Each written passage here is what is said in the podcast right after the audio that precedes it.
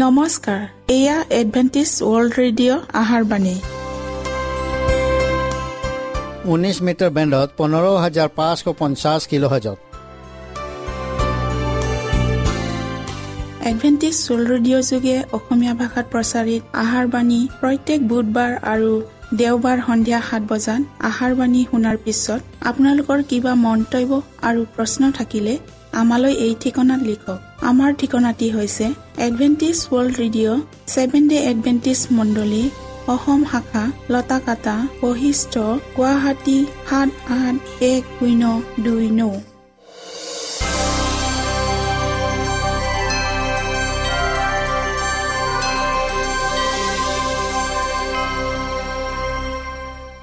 প্ৰিয় শ্ৰোতা বন্ধুসকল এতিয়া শুনো আহক এটি খ্ৰীষ্টীয় ধৰ্মীয় গীত।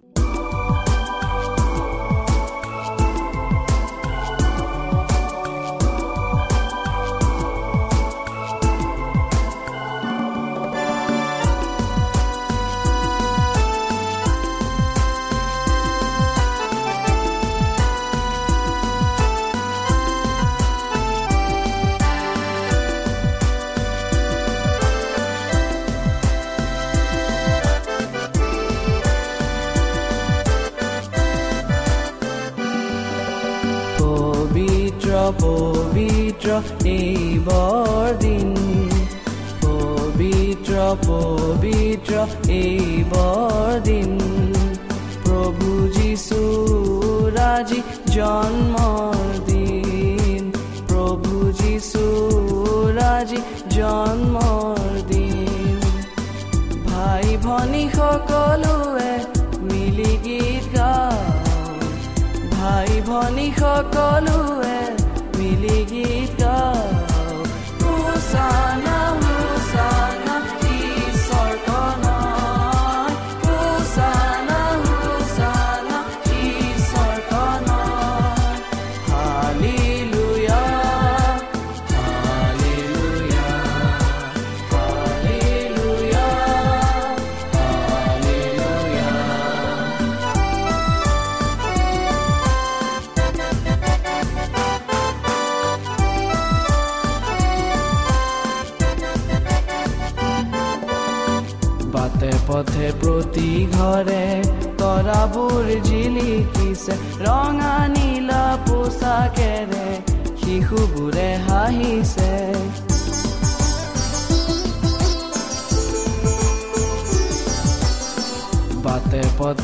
প্ৰতি ঘৰে তৰাবোৰ জিলিকিছে ৰঙা নীলা পোচাকেৰে শিশুবোৰে হাঁহিছে। পুলকতে নাচে প্ৰাণ আজি যে আনন্দৰ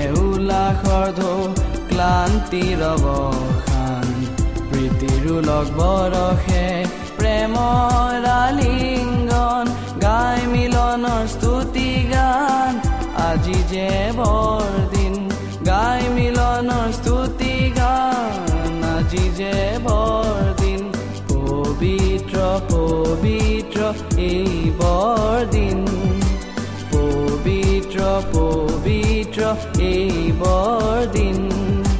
প্ৰভু যীশু ৰাজি জন্মৰ দিন। প্ৰভু যীশু ৰাজি জন্মৰ দিন। ভাই ভনী সকলোৱে মিলি গীত গাওঁ। ভাই ভনী সকলোৱে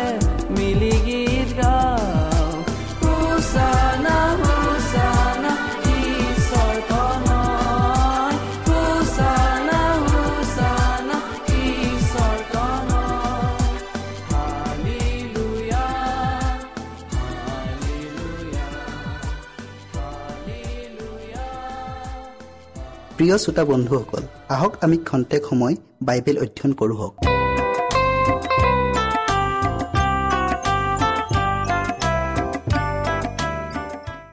আজিৰ বিষয় হৈছে আনন্দৰ ৰহস্য।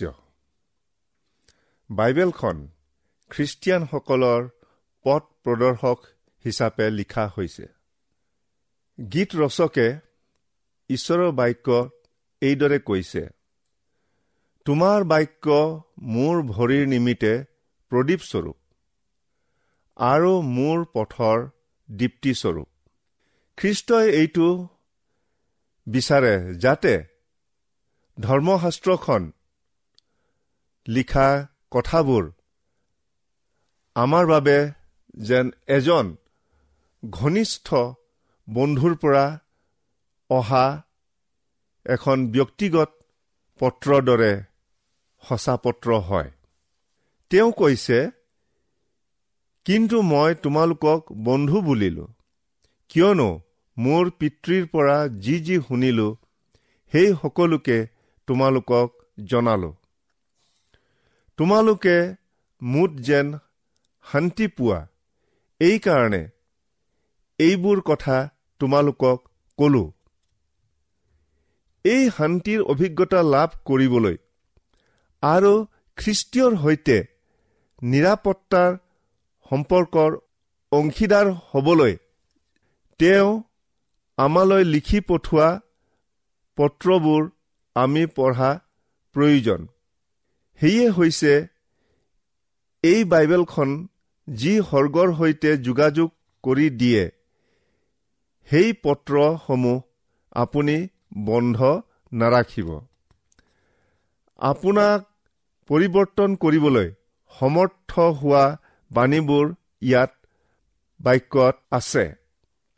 দহ আজ্ঞাকেইটালৈ এখন্তেক ভালকৈ লক্ষ্য কৰিলেই ই আমাক বুজি পোৱাত সহায় কৰিব যে সঠিক সত্যভাৱে জীৱন নিৰ্বাহ কৰাৰ বাবে কিয় দহ আজ্ঞা আৰু বাইবেলখন অপৰিহাৰ্য দৃঢ় ভেটি।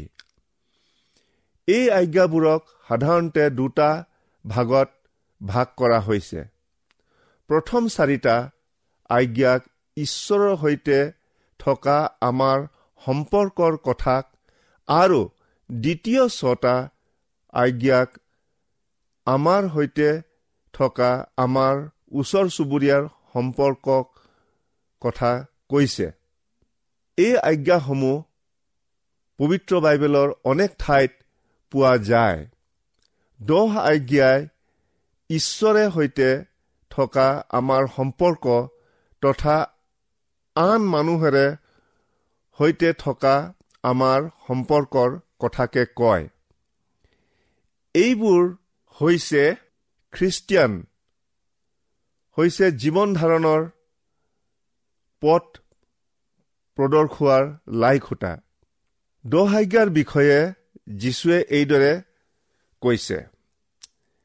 এদিনাখন যেতিয়া যীশুৱে শিক্ষা দি আছিল এজন অতি আগ্ৰহী যুৱকে সুৰমূৰাই আহি তেওঁক সুধিছিল হে গুৰু মই অনন্ত জীৱন পাবলৈ কি সৎকৰ্ম কৰিব লাগে? তেওঁ যে টকা পইচাৰ নানা সমস্যাত জৰ্জৰিত হৈ আছিল তাক যীশুৱে দেখিবলৈ পাইছিল। আৰু সেইকাৰণে তেওঁক পৰামৰ্শ দিয়া হৈছিল যে সি যেন তাৰ সকলো পাৰ্থিৱ বিষয়সমূহ ত্যাগ কৰি ঈশ্বৰৰ আজ্ঞা পালন কৰে। কোন আজ্ঞাবোৰনো তেওঁ পালন কৰিব লাগে? তাক সোধাৰ দ্বাৰাই সেই যুৱকজনে যীশুৰ কথাৰ পৰা ফালৰি কাটি আহিবলৈ চেষ্টা কৰিছিল।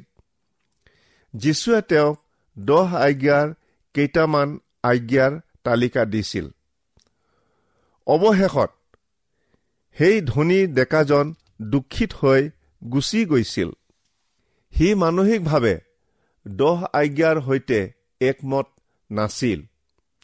কিন্তু তেওঁৰ নিজৰ স্বাৰ্থপৰতাৰে ভৰা জীৱনটোক পৰিত্যাগ কৰি দহ আজ্ঞা বিচৰা নিচিনাকৈ পালন কৰিব পৰা নাছিল।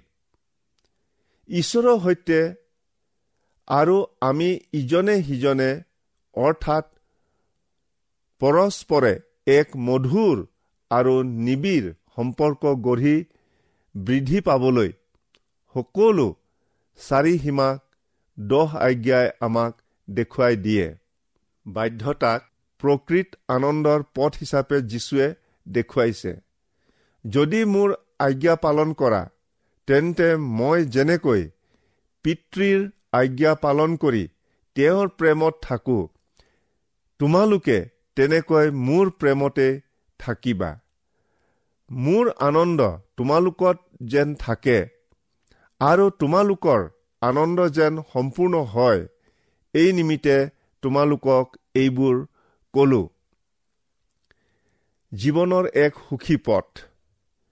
চলোমনৰ উপদেশক পুস্তকখন হৈছে সুখ বা আনন্দ বিচৰাৰ এক প্ৰতিবেদনস্বৰূপ এই বিশাল পৃথিৱীত আনন্দ শান্তি বিচাৰি হাবাথুৰি খোৱাৰ কথা আৰু তেওঁৰ অতৃপ্ত আকাংক্ষাৰ কথা লিপিবদ্ধ কৰিছে।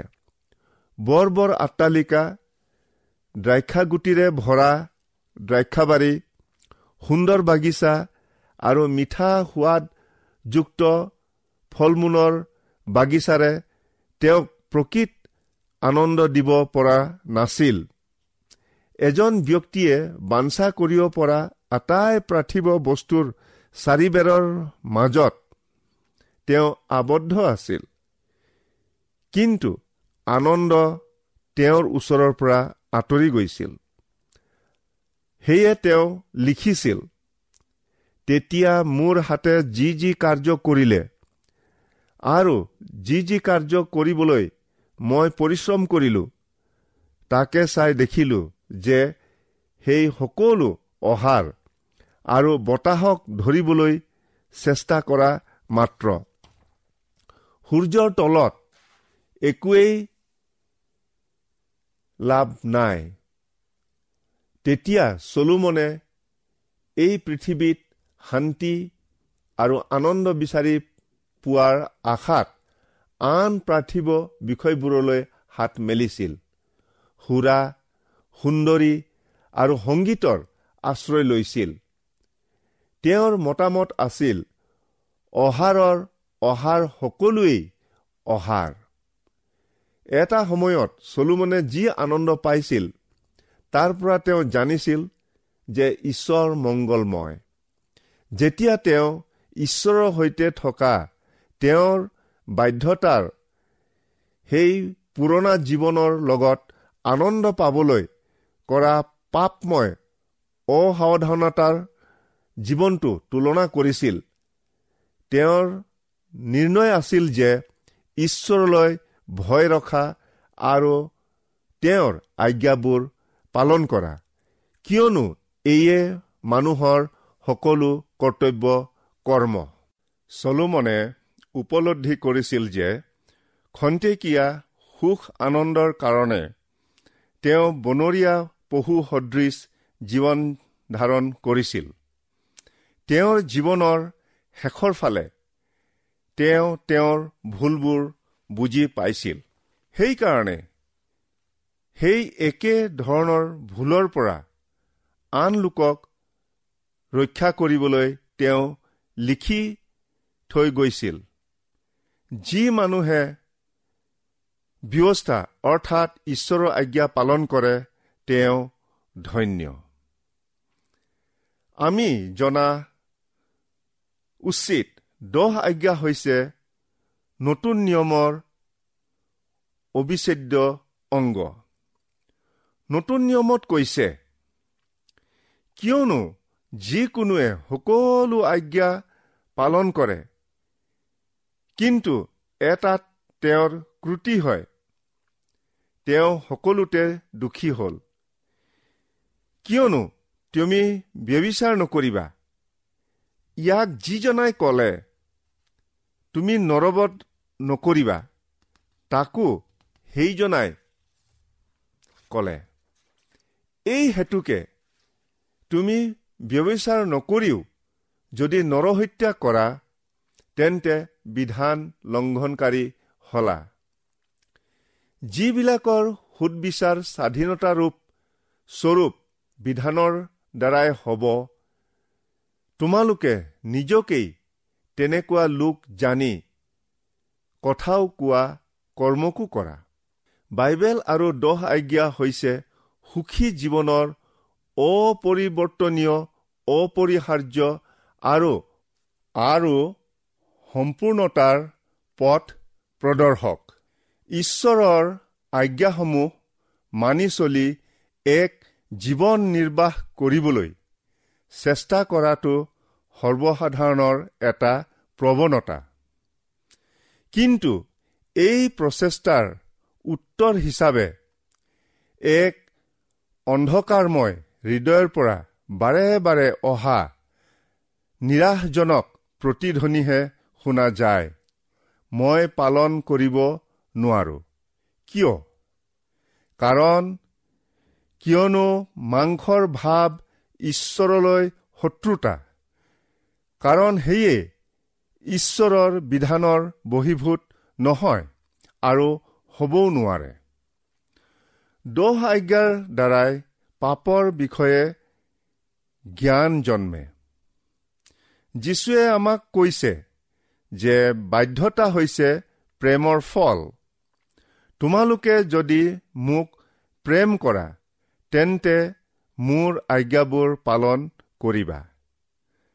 যদি আমি ঈশ্বৰক প্ৰেম কৰোঁ তেন্তে দহ আজ্ঞাৰ প্ৰথম চাৰিটা আজ্ঞা আমি পালন কৰিম।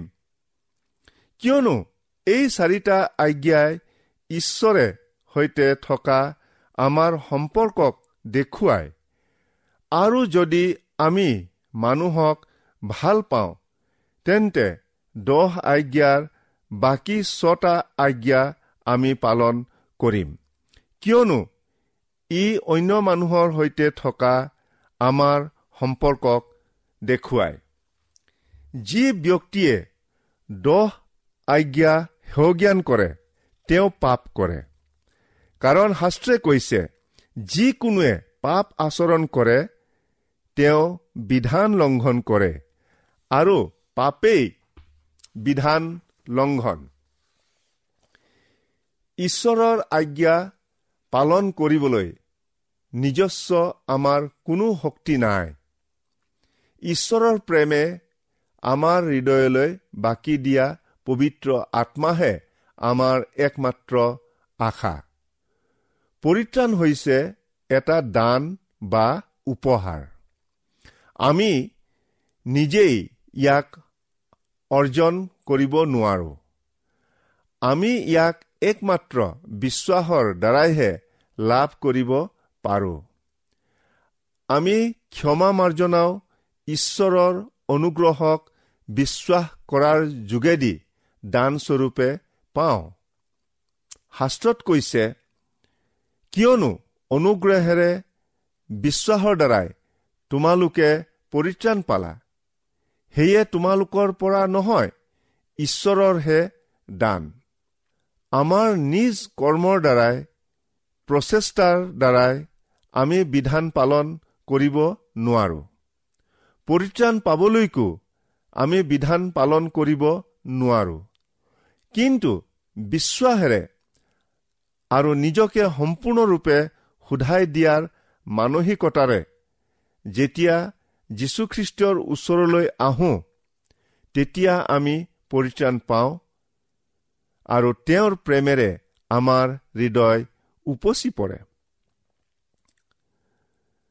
ধৰ্মশাস্ত্ৰত কৈছে মানুহৰ প্ৰচেষ্টাৰ নিষ্ফলতাক জোৰ দি কৈছে আৰু প্ৰকাশ কৰিছে যে পৰিত্ৰাণৰ পথৰ বাবে আমি বিধানৰ অধীন নহওঁ। কিন্তু অনুগ্ৰহৰহে অধীন। তেন্তে কি? আমি বিধানৰ অধীন নহয় অনুগ্ৰহৰ অধীন হোৱাৰ কাৰণে পাপ কৰিব পাওঁনে? এনে নহওক। যিজনে মোৰ আজ্ঞা পাই পালন কৰে সেইজনে মোক প্ৰেম কৰে। এই ৰহস্য আপুনি আৱিষ্কাৰ কৰিলেনে বাৰু? যীশুৰ প্ৰেমেই আপোনাৰ পাপৰ কাৰণে তেওঁ নিজৰ জীৱনটো দিবলগীয়াৰ কাৰণ হৈ পৰিল আৰু তেওঁ কালবাৰী ক্ৰুচত নিজৰ প্ৰাণ দিলে। তেওঁৰ প্ৰেমেৰে তেওঁৰ সৈতে থকা সম্পৰ্কটোক অধিক শক্তিশালী কৰিবলৈ তেওঁ বিচাৰে। আৰু তেওঁৰ ইচ্ছাৰে সকলো উত্তম বস্তুৰে আপোনাক সমৃদ্ধিশালী কৰিব বিচাৰে। আপুনি সঁহাৰি জনাবনে?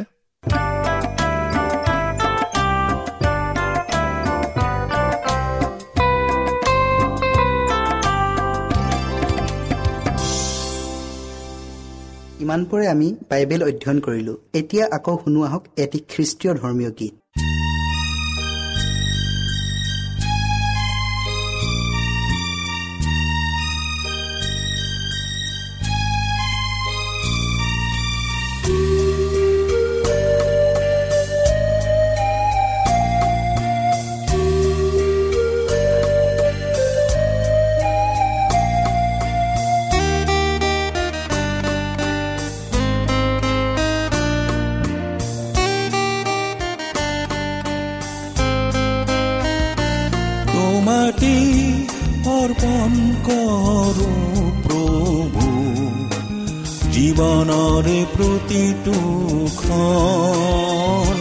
তোমাতে আঁঠুলৈছো প্ৰভু।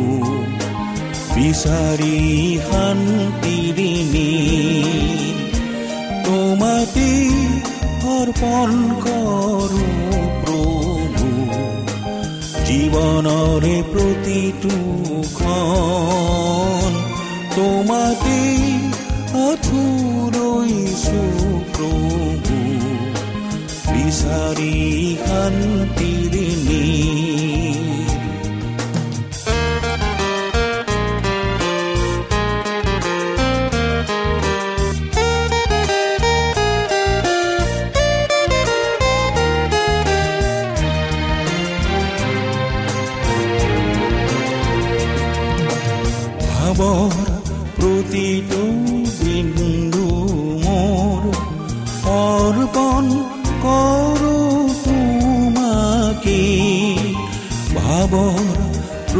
প্ৰতিটো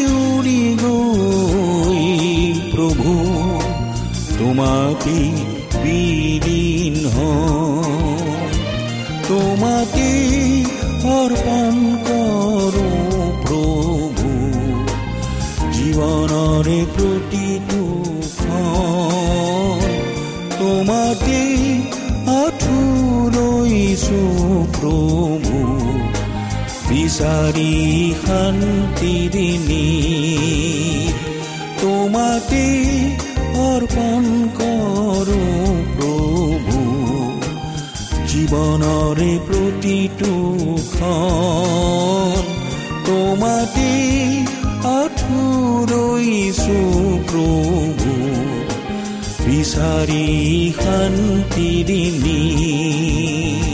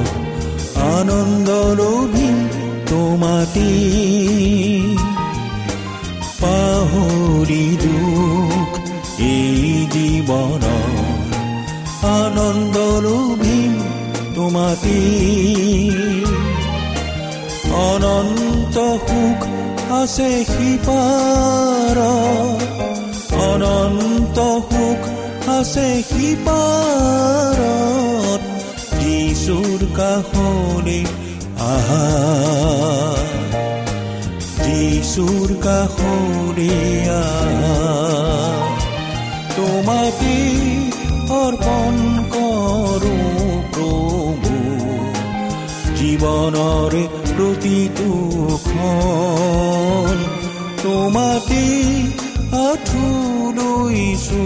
প্ৰভু বিচাৰি মনত ৰাখিব আমাৰ ঠিকনাটি পুনৰ কৈ দিছো।